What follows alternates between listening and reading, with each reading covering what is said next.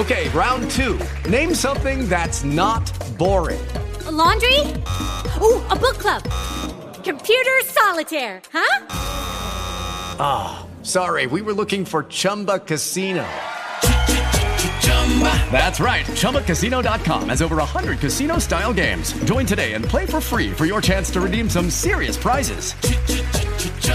ChumbaCasino.com. No purchase necessary. Full prohibited by law. 18 plus terms and conditions apply. See website for details. Do you believe you can live a pain free, vital life? Do you want to step back into your power and share your gifts with the world? Are you ready to make a commitment to you? It's time to reclaim your inheritance as a self healer. Welcome to the Nature of Healing. Hello, healers. I'm Rosanne. This week, the week of August 12th, is Homeoprophylaxis Week. I bet you didn't know. It's the perfect opportunity to explore this little known healing art of homeopathy, which is really all about real immunity. You know, we don't often hear about this natural healing modality. The medical community does not talk about it, even though homeopathy was once widely known and used in this country. In the early 1900s, homeopathic hospitals were the standard of care before being pushed out by money and politics under the profiteering Rockefeller Foundation. And then during the 1918 Spanish flu epidemic, you had a better chance of surviving the flu in a homeopathic hospital than an allopathic hospital. The death rate in an allopathic hospital was 30%, and in a homeopathic hospital, 1.05%. And the remedy of choice? Gelsemium. In fact, homeopathy was the first safe form of vaccination which was introducing an agent in a highly diluted, energized, or potentized form to stimulate the immune system to protect against disease. So, what happened to homeopathy? There's so much to know about this non toxic medicine. And to help us all understand it better, I'm honored to welcome Minnesota homeopath and internationally respected author and teacher Kate Birch. Welcome, Kate. Hello, Rosanne. Thanks for having me today. Hey, you're welcome. It's good to have you on. And I should have also said you're a friend because we've known each other for a few years. Mm-hmm. And and I want to give people some background about you before we go into okay. it. Yep. So you are highly qualified to speak on the issue of homeopathy. You devoted your life to the practice of homeopathy. And as a young mother, you witnessed your son suffering from acute asthma after vaccinations. And after successfully seeking treatment for your family, you studied homeopathy and you've been in practice since 1994. Um, Kate has also lectured throughout North America, England, Eastern and Western Europe, Turkey, India, Japan, and Cuba. Her topics cover the application of homeopathy, infectious disease prevention and treatment, vaccine damage, public health care models, biological systems, and more recently, recovery from glyphosate toxicity. Kate has served as the vice president of the North American Society of Homeopaths, or NASH, from 2005 to 2008. Uh, in the fall of 2007, she represented NASH at the inaugural meeting of the International Council for Homeopathy, or ICH, in Heidelberg, Germany, and remains NASH's rep to the ICH. Her first book, Vaccine Free Prevention and Treatment of Infectious Contagious Disease with Homeopathy, a manual for practitioners and consumers, was published in 2007. Additional books that she's co authored or authored followed in 2011, 2014, 16, 18, and 19. And links to her books and website can be found in the show notes. So, Kate, hi. I, hi. I learned from you that this week is homeoprophylaxis week. So, can you define for the audience the term and let us know why you choose to work and promote homeoprophylaxis? All right. So, um, and actually, the week is last week. So it's uh, every year, it's August 4th to 10th. And we developed this International Homeoprophylaxis Awareness Week uh, last year, was the first year that it was established. And we did it again this year, and we chose August as the month because um, people, kids are going back to school, and people are thinking about vaccines, and we just want to keep promoting that homeoprophylaxis is an option out there. So uh, let me give a short definition of homeoprophylaxis and then talk a little bit about how I came to it. Um, so, according to the vaccine theory, the idea is you introduce an infectious agent in an attenuated form, so like a mild version of the disease, mm-hmm. and it activates an immune system response, and through that process, you generate immunity and it's similar to uh, this theory you know this is what happens when you get the actual disease. So say you're exposed to chickenpox you go through the immune system process of chickenpox and then you have lifetime immunity. And uh, the, the theory of vaccination follows the same model and they have attenuated the antigen on some other host cell medium. And then they've added in other ingredients and immunomodulators and um, antibiotics and heavy metals and things like that. So the actual substance of the vaccine is not just the infectious agent, but it's complicated with these other ingredients. So, going back to the original theory of introducing the immune system, some infectious agent, in a weakened form, watching that immune system process move through, and then through that you generate immunity. This is exactly what we're doing with homeoprophylaxis. But our attenuation method is through dilution, the same as with homeopathic remedies through a serial dilution and succussion process.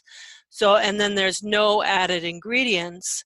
And so, what you get is a, a natural, uh, or as close as possible, a natural immune response that's not activated or catapulted by the adjuvants, as in like vaccines, which can produce these alarming immune responses. It's a mild immune response, and after a series of doses, you gently build immunity in, in a fashion that's as close as possible to real immunity uh, without the attended risks, because not every child can go through that full infectious process of the disease because the symptoms themselves, like too high of a fever or not enough fever or other things like that, can actually put the child at risk. So um, I've been practicing since 1994, and my son was born in 1985. And I was a young mom, and um, I got him his two month shots, which was DPT. I think it was just that vaccine at the time, or it might have been a DPT and a polio. And he went into a kind of high pitched screaming that lasted a few days. And I didn't like either one injecting this thing in his body. I had spent, you know, um, all of my pregnancy being, you know, eating fresh food and organic and i lived in california and just the idea of like i wouldn't put even a potato chip in my body because i thought that it was junk food you know uh, watching that happen i was like wow i don't like that and i didn't like what happened and i didn't know as we all know now that high pitched screaming is a very common side effect of the dtap or DTP vaccine. Um, so it had always been on my mind to be weary of vaccines and even as I started homeopathic school, I began to see and understand that you could treat these infectious disease with homeopathy.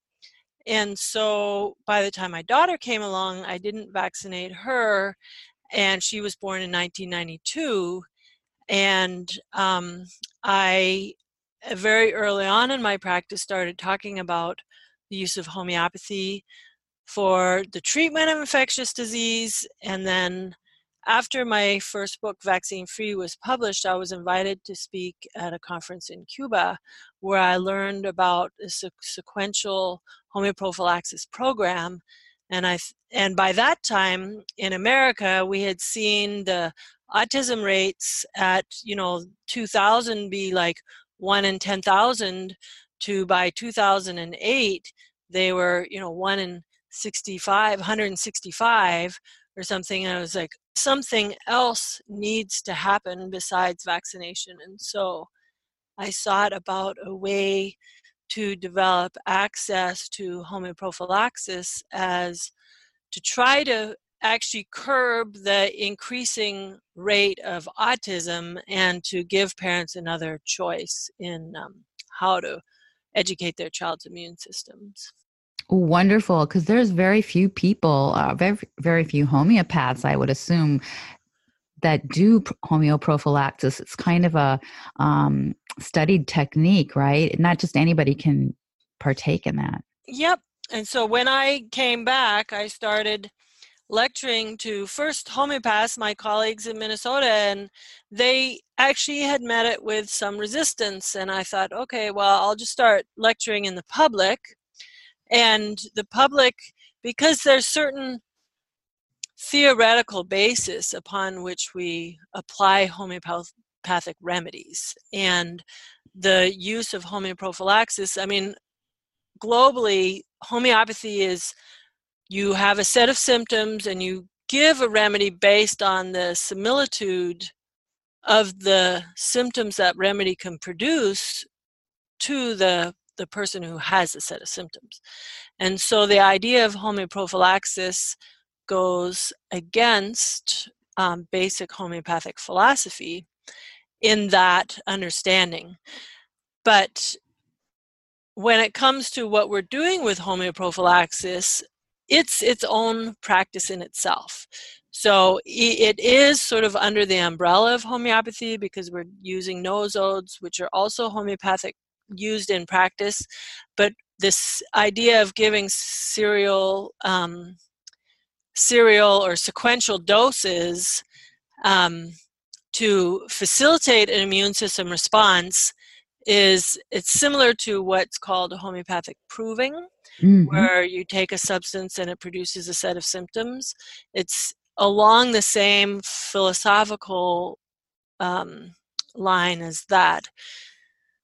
So, but anyways, long story short, um, we started, or I started, uh, you know, I had a few homeopaths that came on with me, and then we started educating more and lecturing more, and so it grew into a much larger, and we developed an organization called Free and Healthy Children International, where we, one, oversee the education of practitioners, but two, oversee or support those practitioners in the delivery method of the homeoprophylaxis so that the families um, utilizing homeoprophylaxis are the most well supported if that makes sense. Yes, that's wonderful, Kate. I'm so happy that you're leading the charge on that.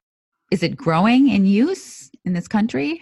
Um, you know, it's it's interesting.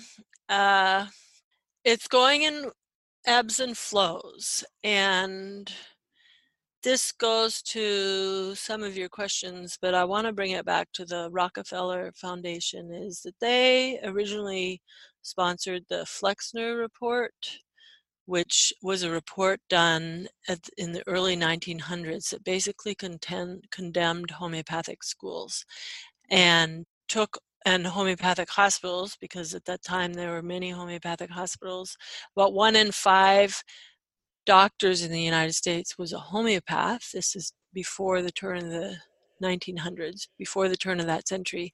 And after that flexner report um, all of those schools and hospitals were shut down or lost their federal funding. They had to convert to allopathic. And actually, of historical significance, the Hennepin County used to be called Swedish Hospital, which at the turn of the century was a homeopathic hospital. And there's another, there's a mental hospital um, it's now a drug treatment center at Fergus Falls, but that at the same at the turn of the century, it was written, it was coded in Minnesota legislature. Then I, would actually like to see the bill, but I've seen it in a historical book that all patients at Fergus Falls were to be treated with homeopathic medicine. So it was actually legislated at that time as the number one treatment of choice for mentally ill people. But so this uh, Rockefeller Foundation, anyways, this Flexner report, it basically not only homeopathy but other you know alternative modalities sort of evaporated. While i was in school this has been like a century long agenda. So why don't people know so much about homeopathy or homeoprophylaxis? I was in college in 1987 and there was a set of a couple sets of encyclopedias in the library. This was before, you know, the computer age and all of the research was done in the library. And I was fascinated with homeopathy. So I looked in these encyclopedia sets, and the ones from the 60s had, you know, a three, four page um, expose on the history of homeopathy, what its principles are, where it's from, some remedies, and this and that. And then right next to that old set was a new set that was printed like 1981.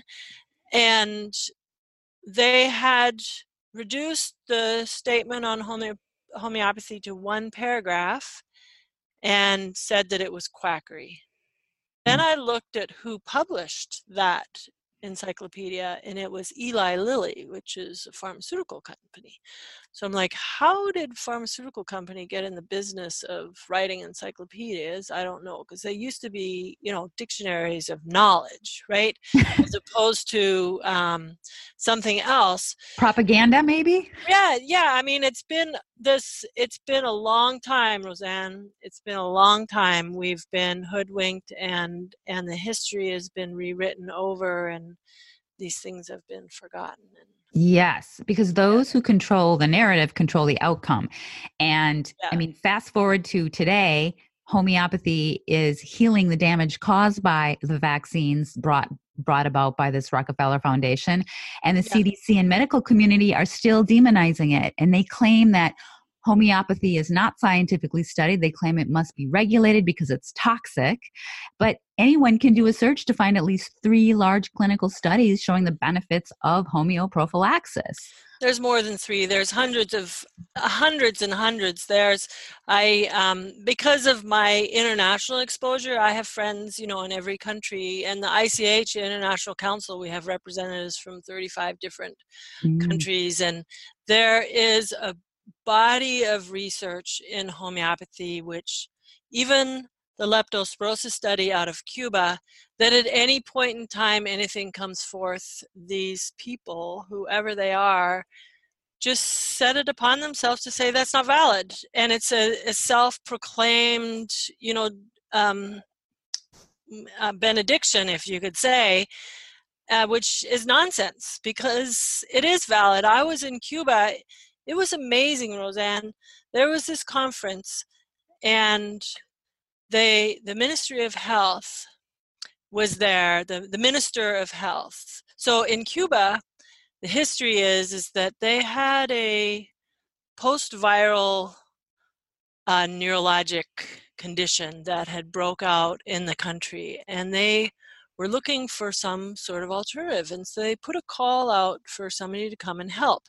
And at that time, and some of these people are my friends from uh, living in California, six homeopaths went to Cuba and they helped them and they came up with some remedies.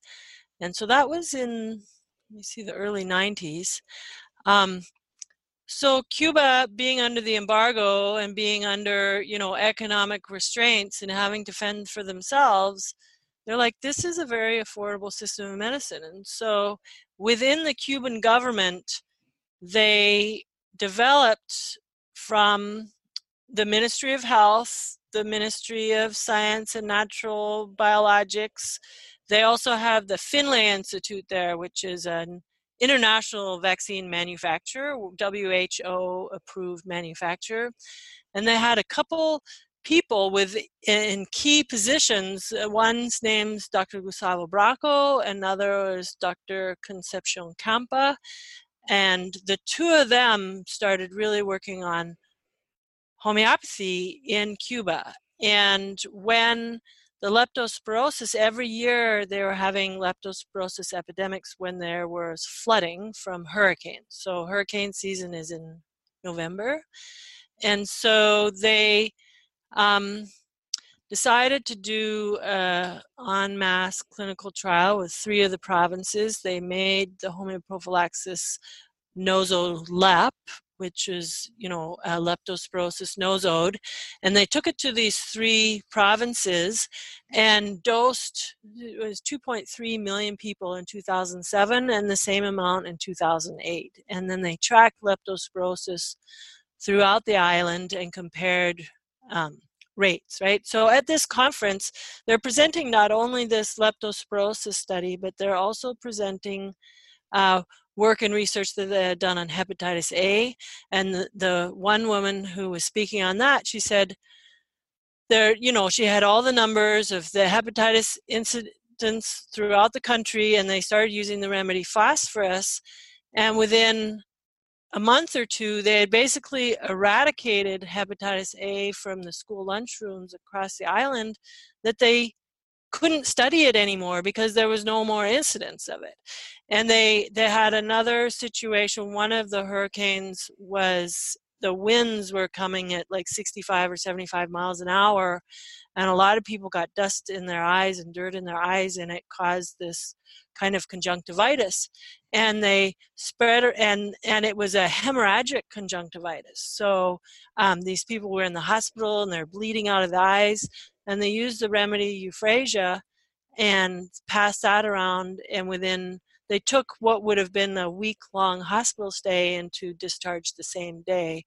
And so it was there anyways they just had it was just so amazing to be there. And at the end of that meeting we had sort of a plenary session going okay what are we going to do you know there was some people from africa talking about malaria there was some people from england talking about homeopathy and the treatment of farm animals and um, there's other people from uh, who had been working in the uh, Central America in the rural villages doing you know epidemic kind of diseases there and so we made a plan.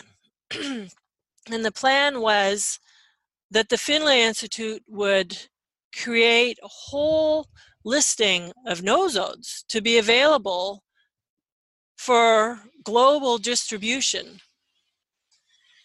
And when we, uh, they were going to have another conference two years later, 2008. Come Obama being elected into office and his deal with Cuba and trying to resolve this 50 year whatever embargo pretty soon that ministry was taken over. Mm-hmm. Gustavo Bracho was getting, he got over 60 death threats. I don't know what happened to Concepcion Campa. She was in her 80s back then, so I think she's still alive. I, I haven't heard anything. But the minister was fired. They separated the homeopathy branch out of the, the Finlay Institute, and um, none of this stuff happened. And I don't know all the pieces of it.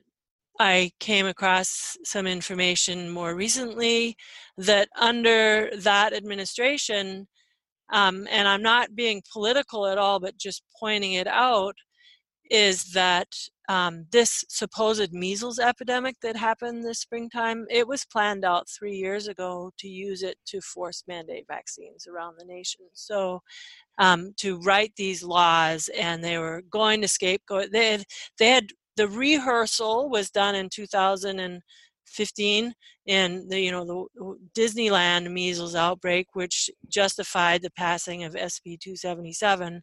That was the rehearse, right?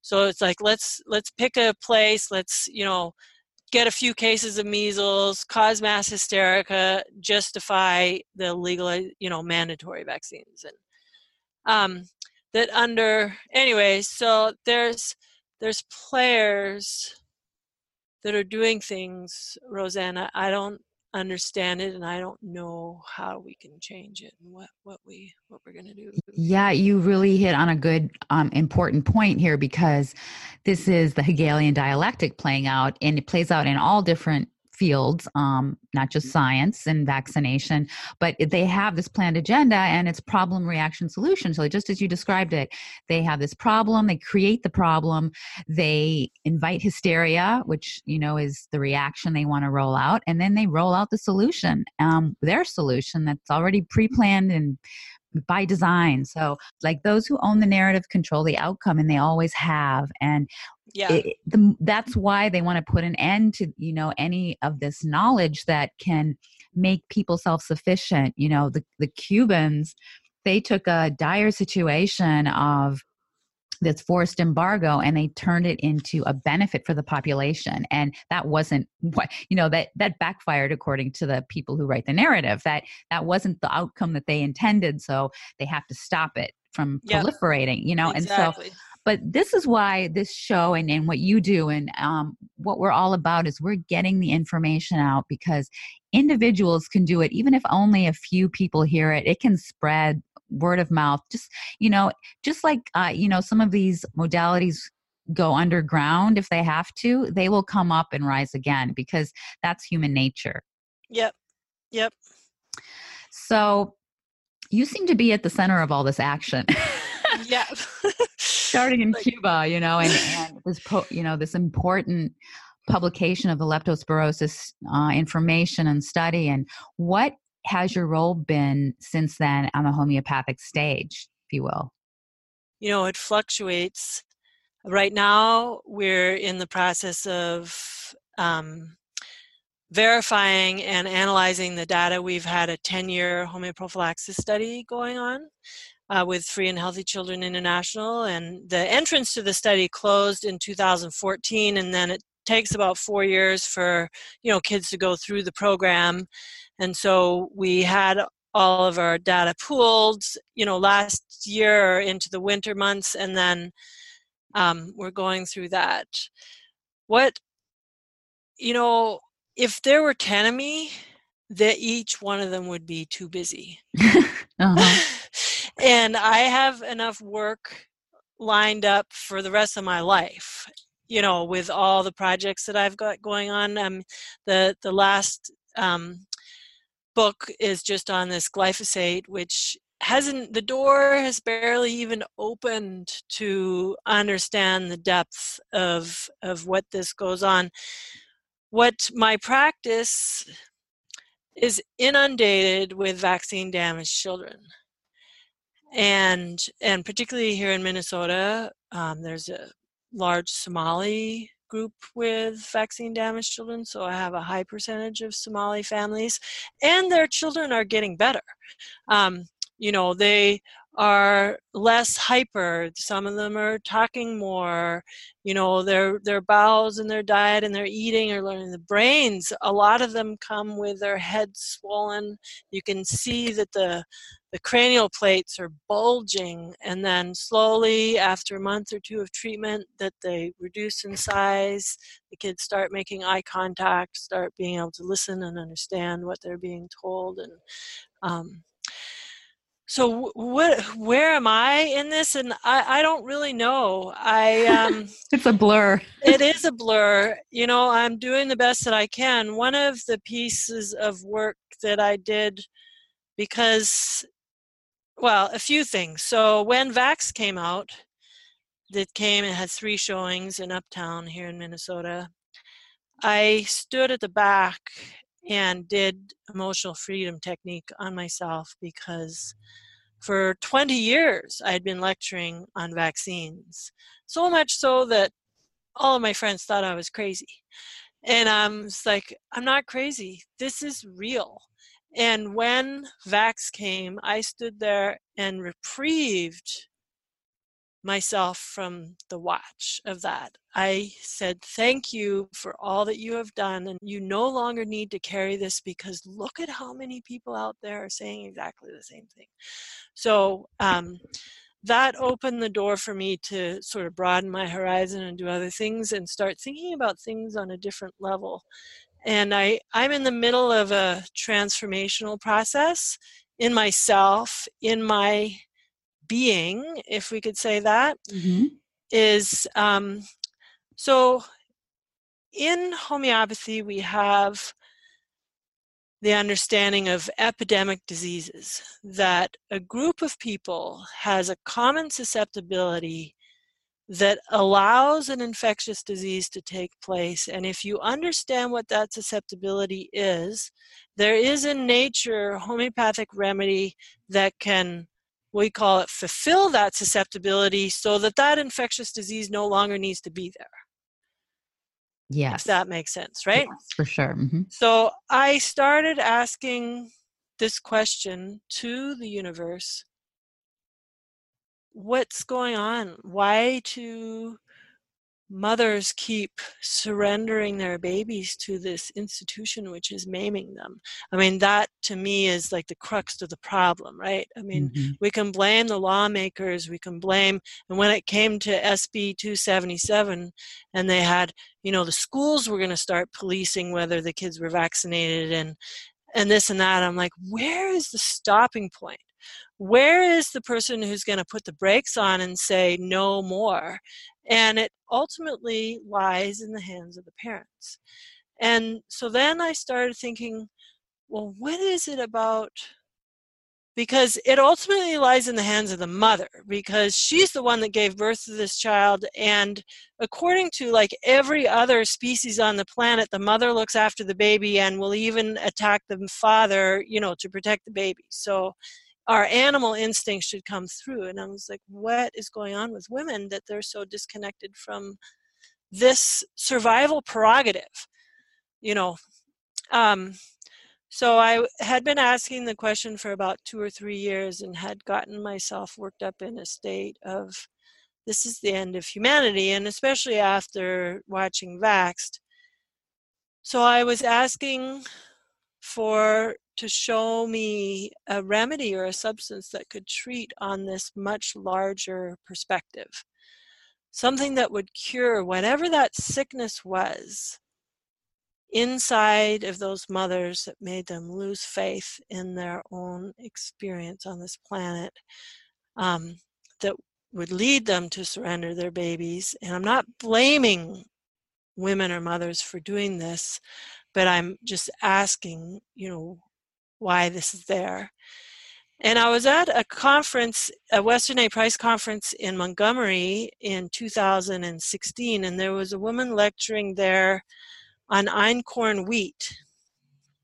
And this ancient grain and she had a kid who had all this eczema and they started eating this wheat and you know the child didn't have eczema anymore you know that's the story so i thought okay i want to know about this wheat one because nobody can digest wheat you know why is that that nobody can digest wheat and it's ancient so there must be some because all i had done some provings before in homeopathy and every substance takes you on a journey into what their conscious the consciousness is of that Mhm. journey Mhm. and um, so I had taken several journeys like this, and like they're kind of shamanic journeys in a way, if you can say that. Yeah.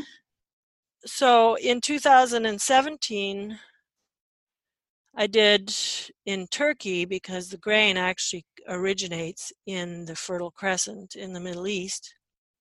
I did a proving of the einkorn wheat, and that's um, a movie, which I think you're listing on your page. It's Paradise Lost and Found, the the mother of Sora, homeopathic proving of Triticum monococcum is, or or einkorn is the, the common name, and so this opened up a door into a much larger realm of consciousness that I could say that I stepped into, which we all have the potential to open the door into to get into, which has to do with our connection with nature and this earth and this planet that we live on that somehow we've forgotten or we neglect or that we don't feel that we're worthy of or that you know religion has pushed out of us that we're not really a part of nature or our animal uh, you know we're godlike but not a part of nature even though god is nature you know um so you know just telling the story is that I'm moving in my own personal development into this much larger realm of consciousness. Because the same is true. I mean, we thought vaccines were bad. You introduce glyphosate into the mix, and you tenfold it as far as the damage what glyphosate is doing. And I never even knew that until I realized that I myself was, I had been sick, gotten sick uh, 2006. Um, so sick that I was bedridden for about two or three weeks. I actually thought I was going to die because I, I couldn't even walk. I wrote my will. I was like, okay, this this is you know whatever's happening is taking me out right now. And it wasn't until 2017, which was at another Weston A. Price conference where um, Stephanie Seneff was lecturing on glyphosate, thought, oh my goodness, this I developed sudden onset hyperthyroidism. And in a period of a month, I lost 20 pounds. And it all came after I had moved this huge truckload of farm soil, which had come in probably heavily laden with glyphosate. And um, so going down the road of researching glyphosate and understanding that it is taken over our operating systems. Glycine is an amino acid that's utilized throughout the body in every different system the hormonal system, the neurotransmitter system, this muscular skeletal system, all the receptor sites, and glyphosate gets in there instead of the glycine and makes every system malfunction to varying degrees depending on the family heritage, you know, or genetic propensities of the individual. And so in that process, I too was asking, there is a much larger question here, and it has to do with consciousness and humanity, conscience, you know, what we're doing on this planet. And so I don't know the answer of where I'm going, what my role is, but I'm expanding. I need more time. I need to be less practicing and being drowned with, you know, the sufferers. You are playing your role, the role that you're meant to play on on the stage. That's all I can uh, yeah. gather from what you're telling me. And you know, you're it's I did see that film that you produced on that. Uh, it's a beautiful film, and I do recommend it to everybody. We'll try to get a link to that uh, for you. But it it is an example of what I think if people are willing, if women are willing to experience all that there is to experience in this life, they're going to go through something like you went through. I went through something similar too. We can talk about that another time mm-hmm. off air, but um, it, it also it takes you to a place within yourself. You, you go deeper within yourself to to self reflect and you come out a different person you can't help but come out changed yeah. because your frequency changes and yeah.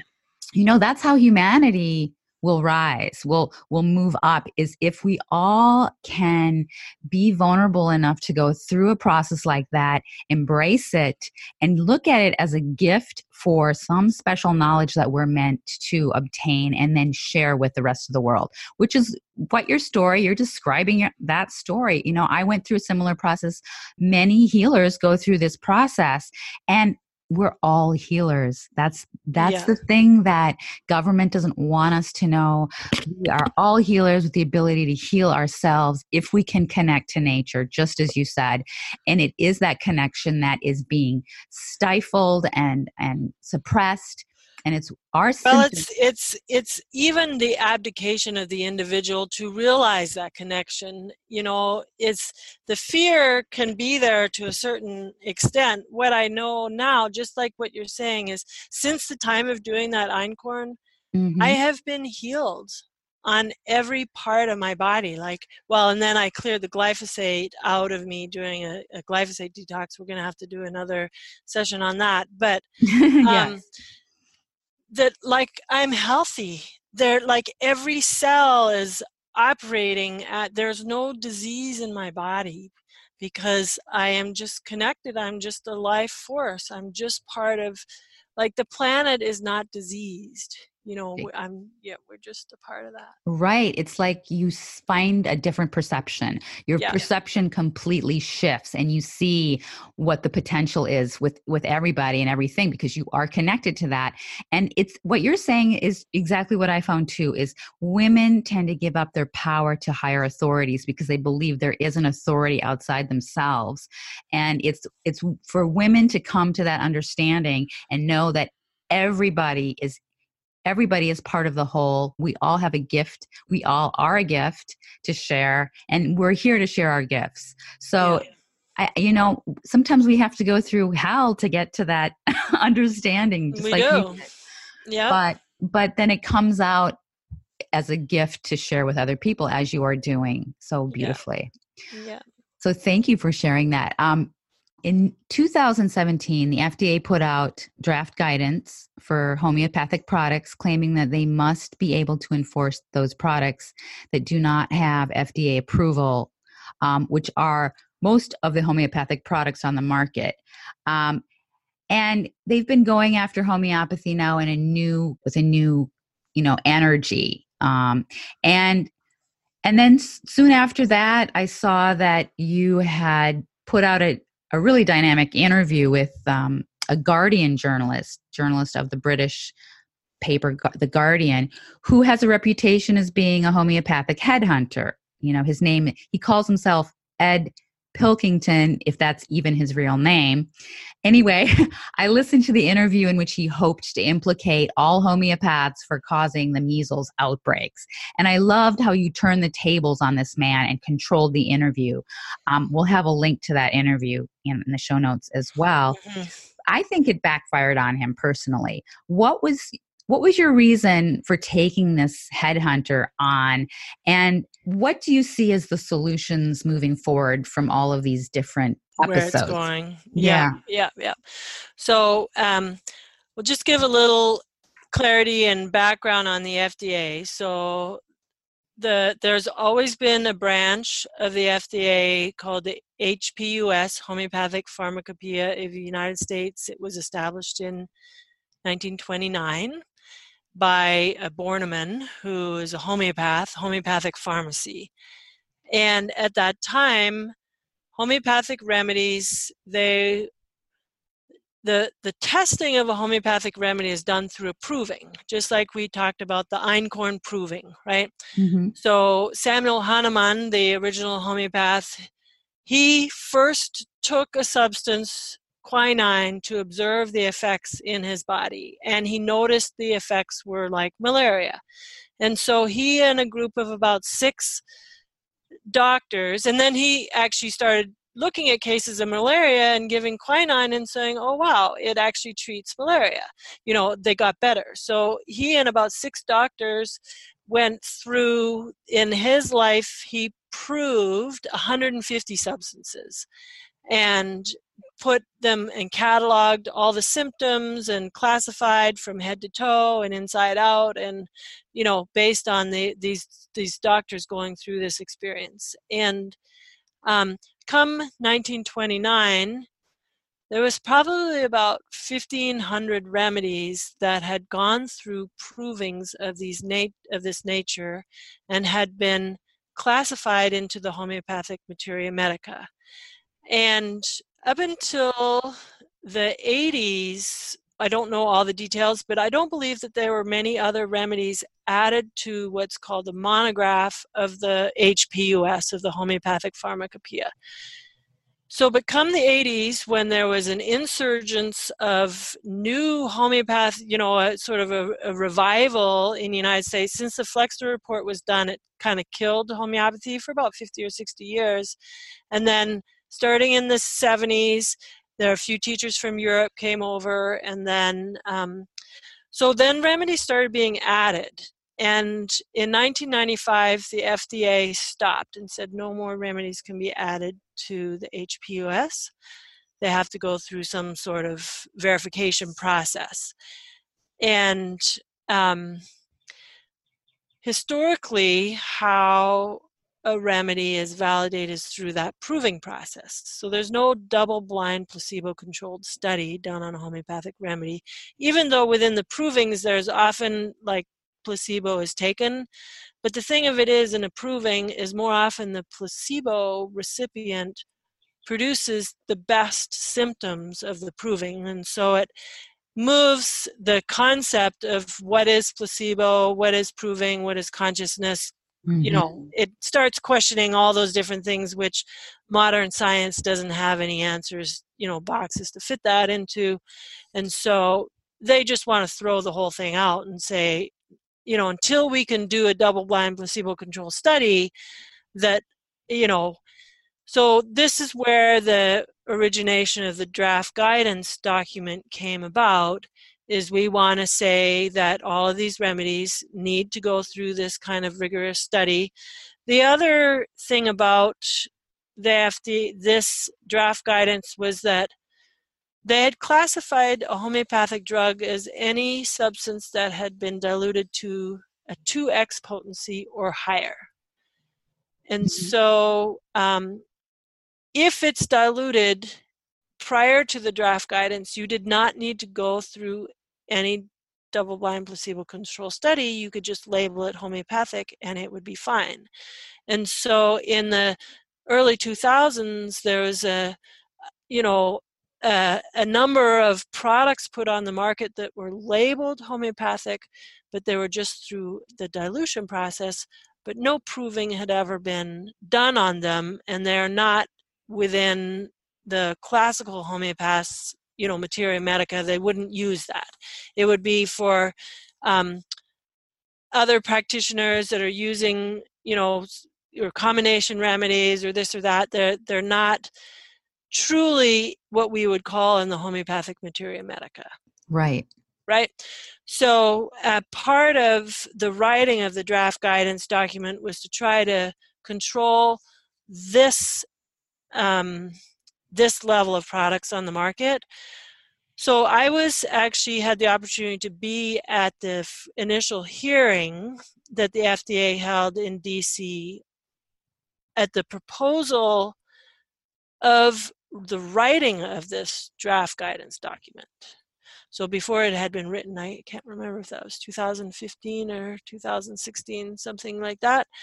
Um, and there were it was attended by every you know main person in the whole homeopathic profession of the pharmacists, the MDs, the NDs, the nurses, the you know North American Society of Homeopaths representatives, all very and and there were some skeptics there and some people that wanted to testify, you know, the homeopathy was nonsense, but they actually because the whole tone of the meeting had taken from first the the panelists of FDA agents were rather punitive and dismissive and, and scalding, if you could say, to the speakers to begin with. And then slowly, as the story unfolded and it looked like the homeopathic profession was out in full force defending this 2,200 year old system of medicine, and most the most um, important presentation was the woman who was the uh, publisher of originally Mothering magazine, then it had switched over. She said she represented 90,000 people, consumers of homeopathy. Wow. And that this, she was a voice of that, and people wanted homeopathy. So, this draft guidance was all about OTC products, over the counter products, and what's going to be written on their labels. This the whole thing is just about labeling of these products. And um, they published it anyways, despite there was over, uh, I think, 11,000 comments sent to the FDA. There might have been more, I lost track after certain, and some even from international people wrote from different organizations. And so the, all of those comments were ignored.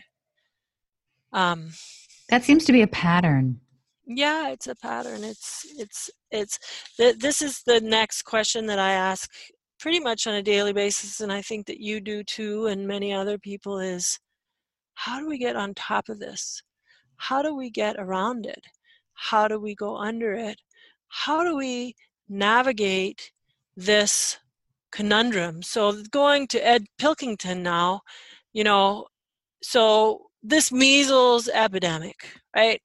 From started in January, ended in June, amazingly when the congressional session was over. Yeah. yeah. Um, it and meanwhile, you know, as a human, we are by being conscious beholden to a consciousness which is outside of ourselves that governs our own conscience.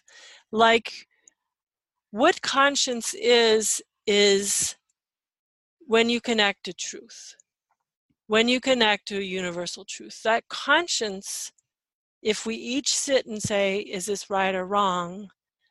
The answer that we get to is an answer that comes from outside of ourselves. So, as a rational minded person, and again in my practice of overwhelmingly faced with vaccine damaged children and this media propaganda about you know vaccines are safe and effective that's one contradiction that i was trying to reconcile inside of myself it's like no just take a day in my office and sit and watch these kids where it takes three people to manage them throwing stuff around the office and i can't even think because my adrenals are on high alert because their adrenals are on high alert right mm-hmm. so no okay that's one contradiction the other contradiction is you know this draft guidance thing and this also came to bear because i've looked consistently at the fda website and they started changing it this year and rewriting it as if the draft guidance had been published and had been approved mm. and they had even said that use of any homeopathic remedy that has not been approved by the fda is is akin to health fraud. And so then I'm going, okay, great. So here's a homeopath treating all these vaccine damaged children, which actually doesn't exist because vaccines are safe and effective, but meanwhile they do because I'm being traumatized by it. And now they're going to say that homeopathic remedies is I can be practice, accused of practicing health fraud. So this tension inside of me, then I see on Facebook one of my homeopathic colleagues, she posted the email that she got from Ed Pilkington.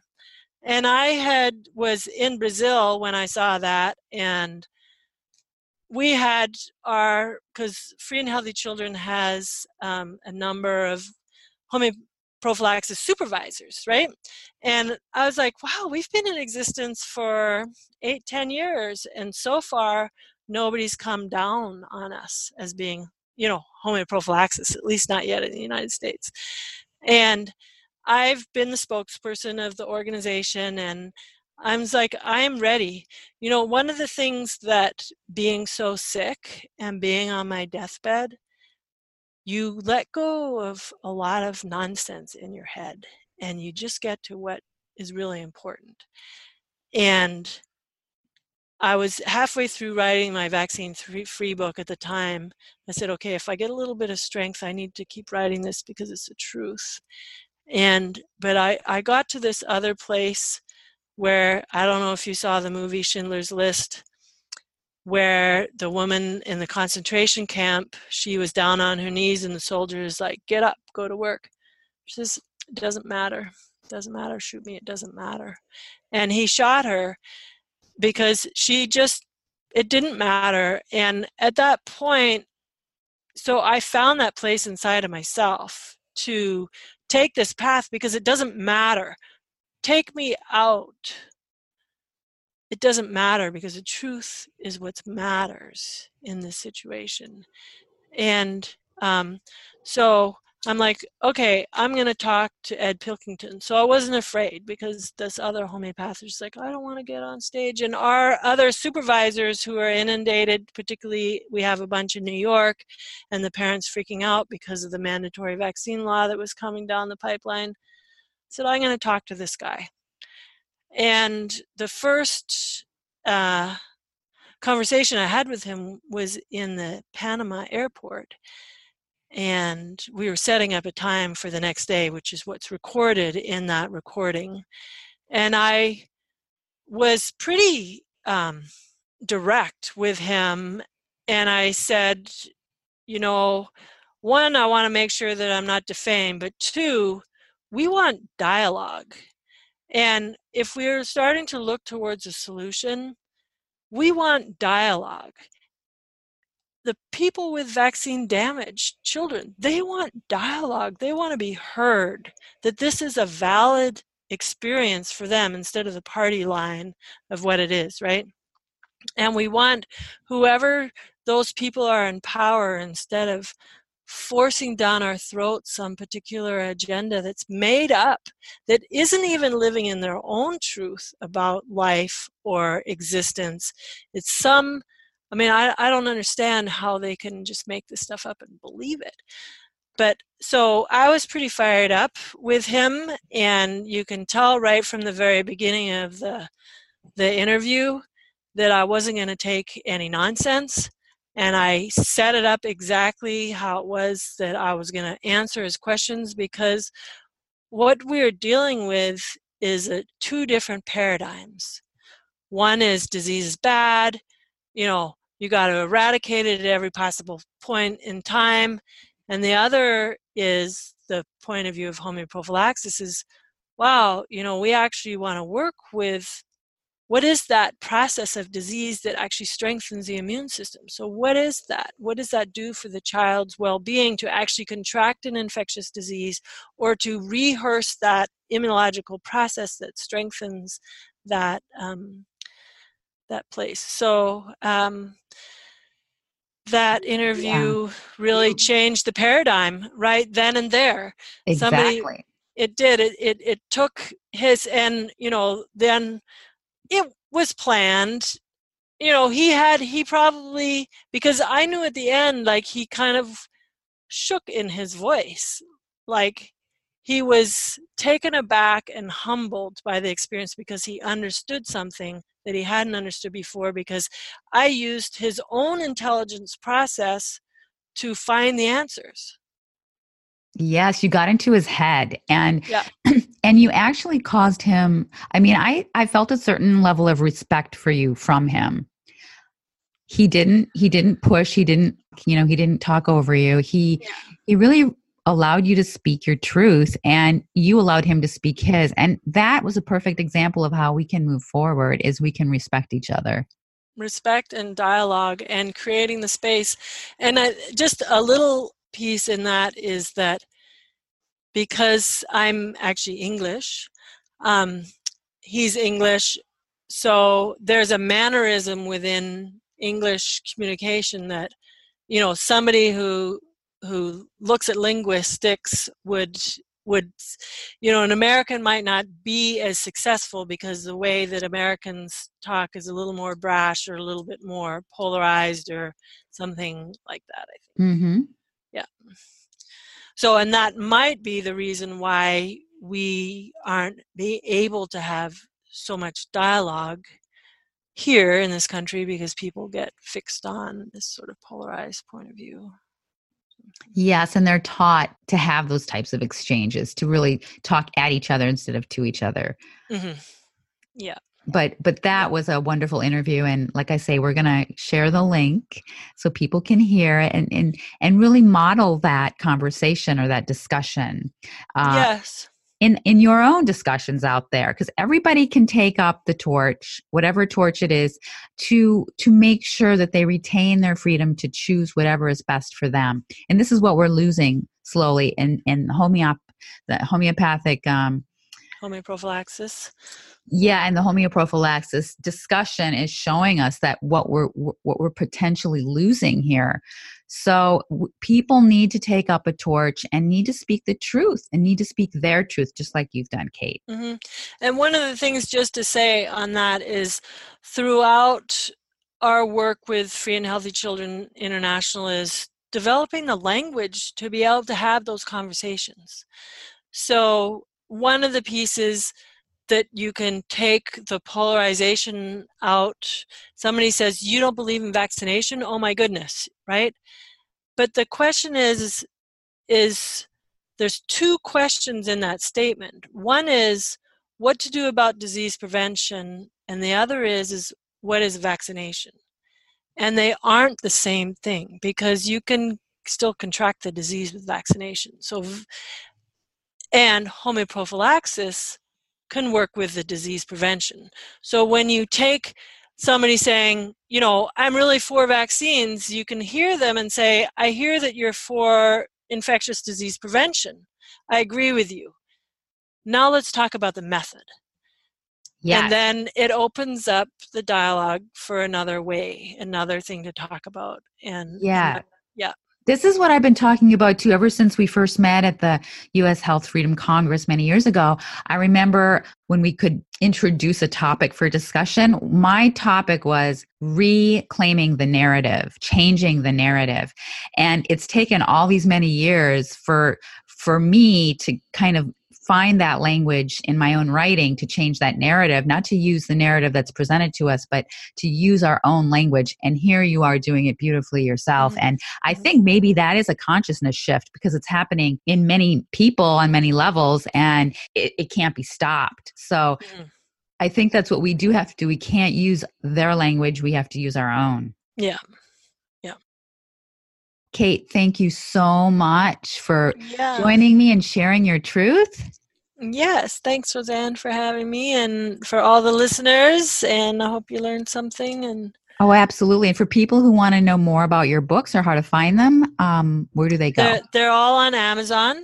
So you're going to put all the, the titles. There's a family homeopathy book. There's one for the liver functioning, glyphosate vaccine free.